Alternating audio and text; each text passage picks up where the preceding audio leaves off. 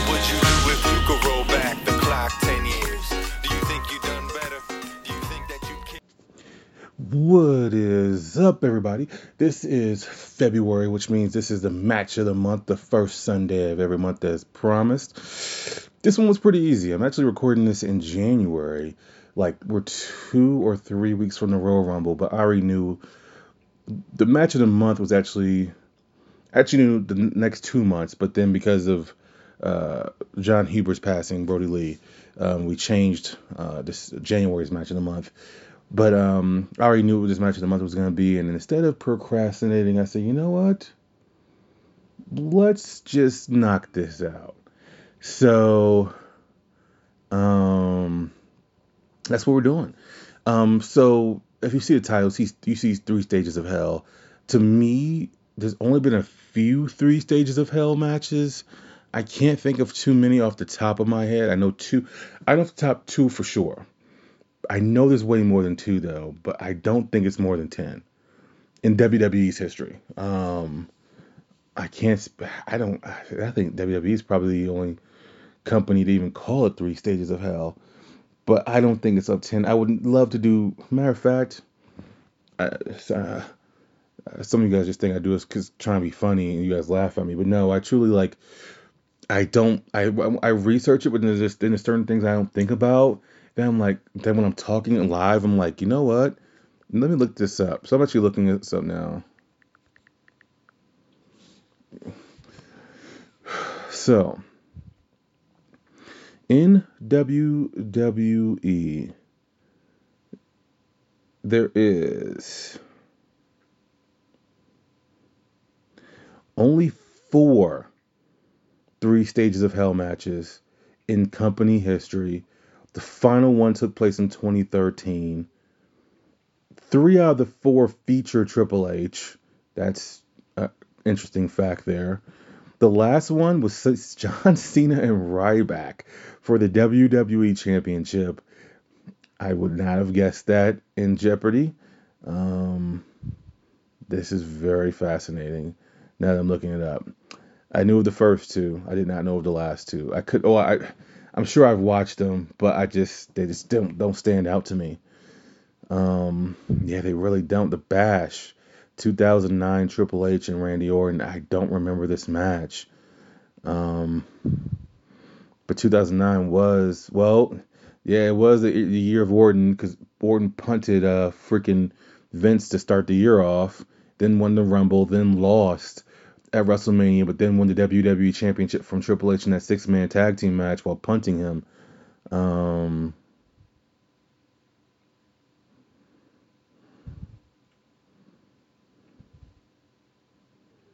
Interesting. I just wouldn't have guessed.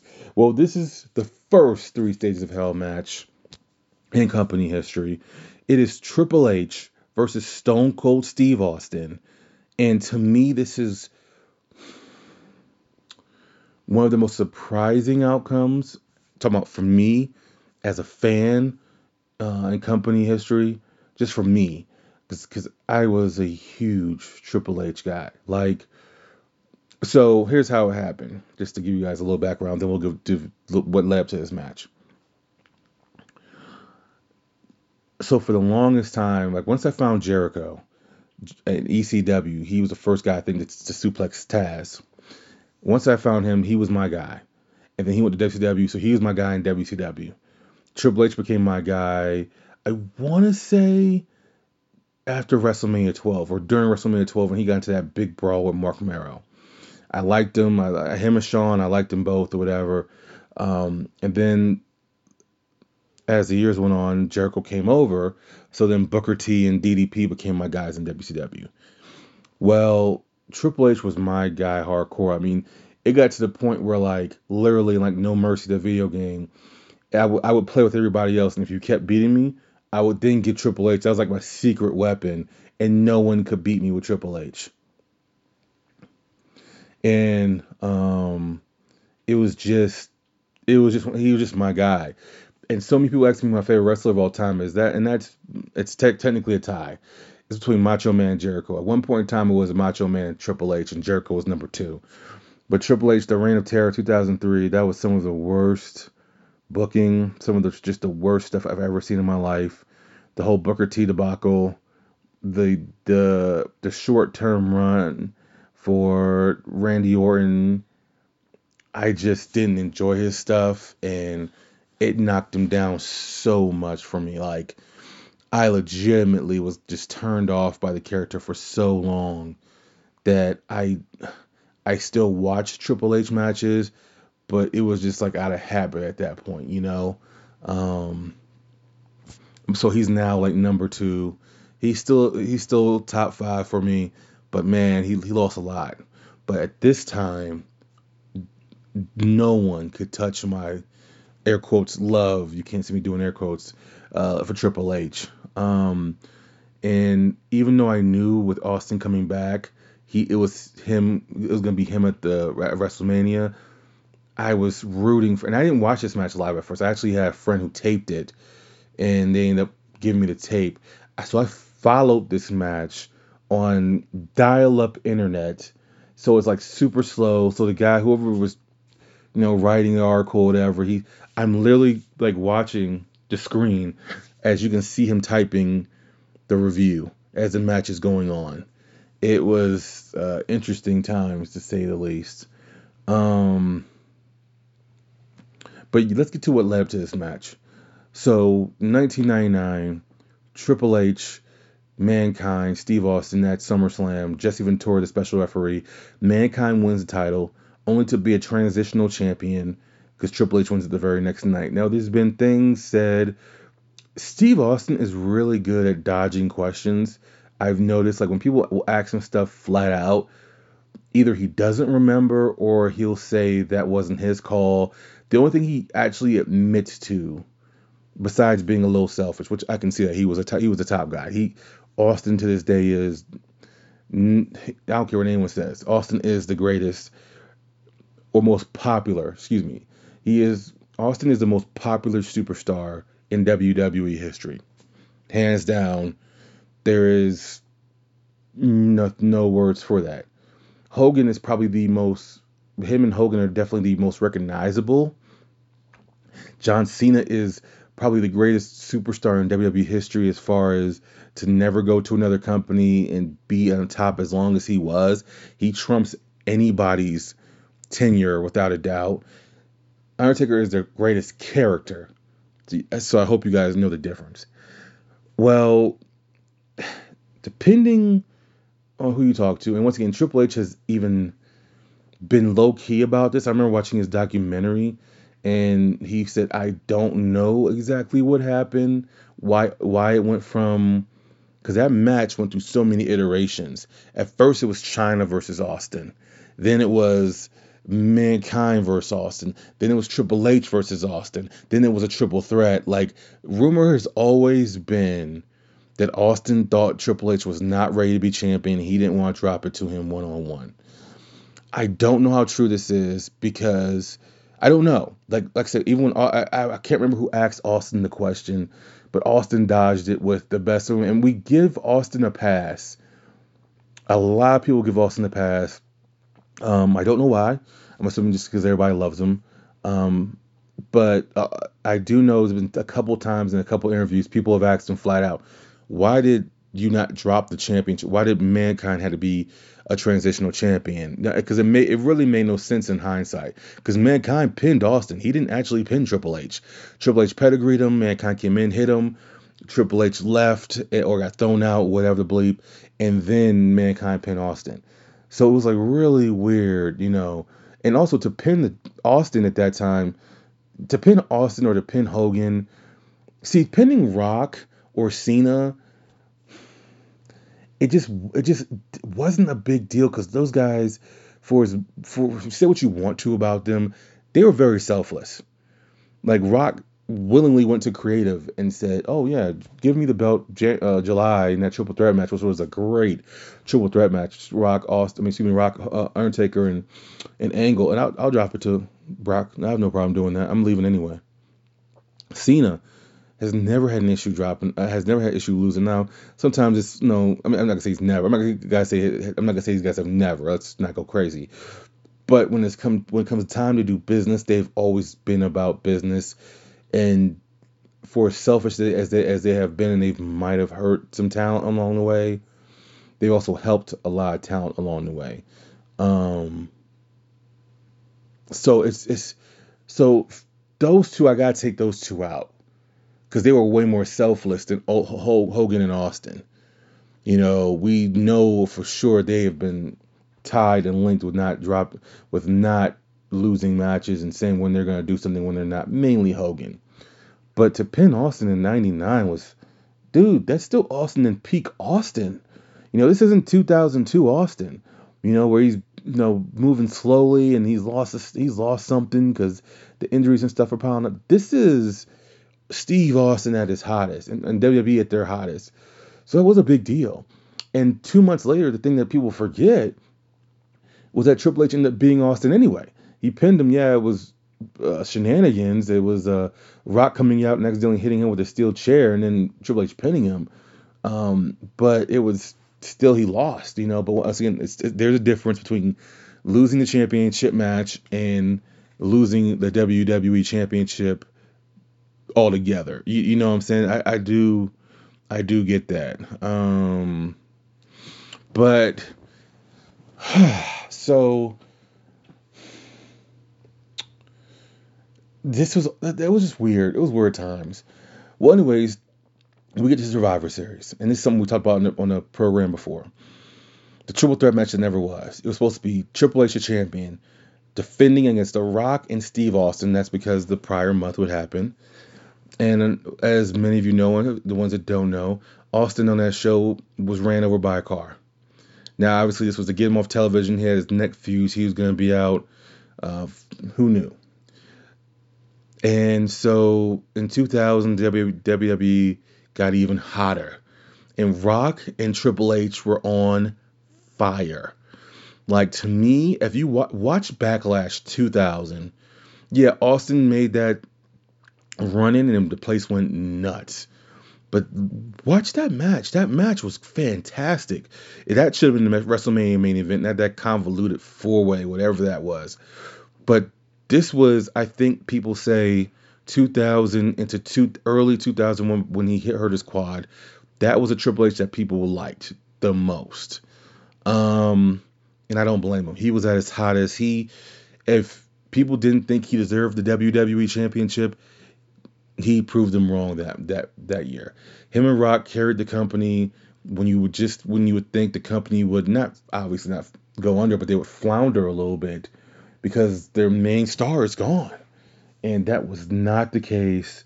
It was fantastic. Well, Austin comes back. And now it's the mystery of who ran Austin over. And in one of the biggest surprises, I don't think anyone's... I mean, I wasn't reading dirt sheets at the time. I was not reading Meltzer stuff. I wasn't. So for me, it was surprising. And I didn't see it coming. And it made no sense. Rikishi said he did it for The Rock. And it's like, what? For me to... You guys may see Rikishi now, see that he can dance and blah, blah, blah. I can't press upon you how hot Too Cool was that year. Too Cool was in one of the biggest main events in SmackDown history. One of the highest rating main events and great main events in SmackDown. Too Cool was so... freaking hot, it was ridiculous. Rikishi and Too Cool, that was just magic. To me, you know what they remind me of? They remind me of the New Day. When Brian Christopher and Scott Taylor, Sky Too Hotty, got together, it was just two white guys dancing terribly. And that act, they legitimately got over. He got the worm over as a finishing move. Then you put Rikishi with them, a Samoan who can go. That was one of the great groups, one of the most popular groups in history. And to me, that kind of paved the path for a group like New Day. That's kind of goofy, and you might not like all the cute shenanigans, but it's like, damn, that's still cool. That's still fun. Now, they never moved as much merchandise as New Day, but at the same time, it's a different time. But to me, that's what it reminds me of. It was just surprising. because he was so hot. And I guess they wanted to switch it up, see what they can do with him in the main event picture. Spoiler alert, they did nothing with him in the main event picture. As a matter of fact, to me, I think he lost some momentum. Like that year, I can remember several Rikishi moments. The Royal Rumble, where Rikishi had the diesel spot that year. Also, the steel cage match with Val Venis, where he lost the match, but then jumped off the top of the cage onto Val Venis. How he was able to protect Val, I'll never know. It was just a great year to be a wrestling. 2000 was so good. So freaking good. Well, he comes back. He's a heel now. And he's just like, hey, you know, I ran you over, Austin. I did it. I did it for you. I did it for The Rock. I did it for the people. Well, now, 2 weeks later, the real mastermind behind things is proven as Triple H. Triple H paid Rikishi or whatever to run him over. Now, this has turned into, now Rikishi is a side dish. He is like the green beans, and now the steak and potatoes is Austin and Triple H, and they have a blood feud for the next 3 months. Like, until their WrestleMania programs were set up, it was Austin and Triple H just beating the living crap out of each other. You go to the Royal Rumble, you go to Armageddon, that six-man Armageddon Hell in a Cell match. They're beating the hell out of each other in that. Then you go to the Royal Rumble. Triple H has a championship match. Austin costs him that. Then later on, Austin comes to the Royal Rumble. Triple H beats him up and bloodies him. He bloodies the guy who's probably one of the favorites to go in winning. Now he doesn't look like he's a favorite, but then he does win. He does win. Now it needs to be settled. They're fighting so much. Vince McMahon said, look here, you guys have a three stages of hell match. You guys need to get this out the way. After that, I don't want to hear from either one of you again. And they had a rule in place. If you guys touch each other before, the match is off. And you're both fired. We both feel this isn't going to happen. So going into that match, me as a Triple H fan, I was like, holy crap. Austin's going to beat the holy hell out of, Triple H. And it was well-deserved, obviously. The match was so good. The match was so freaking good. And it just, what came down to was just these two guys beating the crap out of each other. And let's get to this. So fall one, the first fall was just a regular traditional match. The second fall was going to be a street fight. And then the third fall was going to be a steel cage match. Now, if you need a third fall, that's fine. Well, the first fall, Steve Austin wins with the stunner. Boom. All right. One more fall, Austin wins. Well, in the street fight, Triple H and him beat the living crap out of each other. And that ended with Triple H nailing him with a sledgehammer and then hitting him with the pedigree, and then 1, 2, 3. Now the cage is dropping. And as the cage is dropping, I still don't know which way it's going to go. As a fan, you know it's going to go three falls, right? Like 9 times out of 10, these matches are going three falls. But I just didn't know. And these guys went for like at least 45 minutes. And this was the main event of the show, I believe. If I'm not mistaken, this was the main event of No Way Out. Because I don't know. Yeah, I think this was the main event. Because I think earlier in the night, yes, it was. Because earlier in the night was when Rock won the WWE Championship. And that's when it was like, and JR said, well, oh my God, it's going to be Rock and Austin at WrestleMania.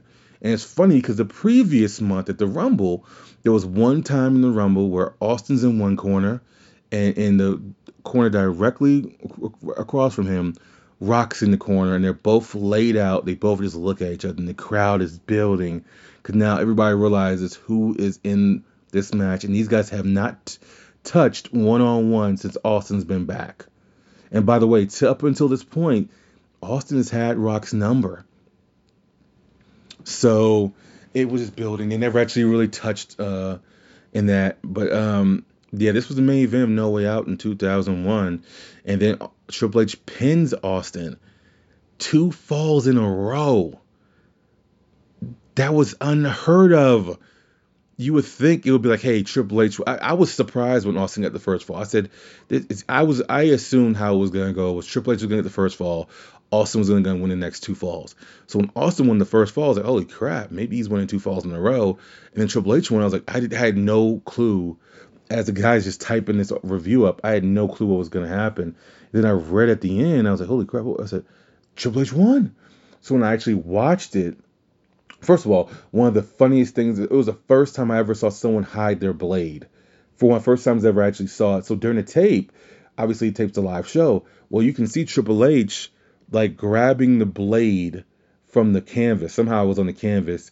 And he takes it and he's putting it in his underwear. You can see it and the camera just stays on him. And I was like, what are they doing? And it was kind of, it reminded me of that Raw where I'm watching it with a friend. And it was Kurt Angle, I think Triple H. Yeah, it was Triple H and Kurt Angle. And Triple H is on the top rope with him. He's trying to give him a superplex. And the camera is so close on Triple H, you can hear Triple H say, hey, Kurt, stand up. And they finally moved away. And the King said, hey, great job, camera number 4. That's how close, like you literally don't get them that close to where like they're, like when Triple H had long hair, like you could see under the long hair and you see the cooperation happen, which we all know cooperation's happening, but it was just that close to where I had never seen that before. And I don't think I've seen that since. That cameraman was probably fired.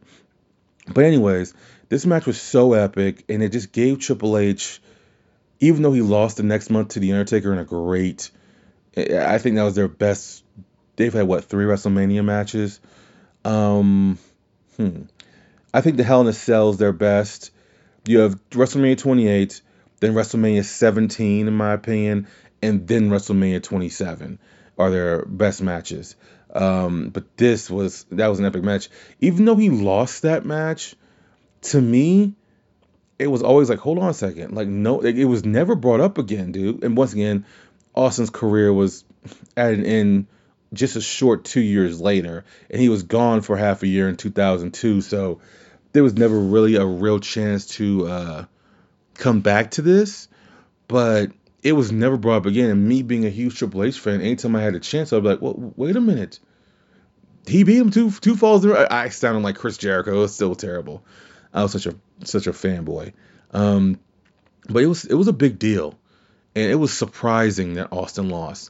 And I guess, as a fan, you get so used to the babyface winning that middle in February. You get so used to seeing that, especially when you know they're going to be in the main. And once again, there was no weird stipulation like, oh, my, and this makes sense why, but there was no stipulation that if Austin lost, he lost his match, which could have been a giveaway right there if I was thinking. But it was just a great match, a great brutal battle. It's like 45 minutes. It's worth your time to check out. I don't know what this February is going to lead to. As I said, as I'm recording this, it's super early. I'm earlier than usual. But I wanted to get this out the way and make sure that it was all set up and nice and set up for February, the first month of February, the first weekend of February. But that is your match of the month. 3 Stages of Hell, Triple H, Austin, 2001. It is worth your time to check out this match. 45 minutes. I know there's a ton of wrestling, but I know you guys don't. The viewership keeps growing on this particular segment every month, so you guys are listening for a reason. So I'm assuming you guys are going to go out of your way to check this out. So check it out. Enjoy the rest of the month. Enjoy your Valentine's Day, Black History. Even though we're going to talk about all this stuff in this time. So that's all I got, man. We're out for the day.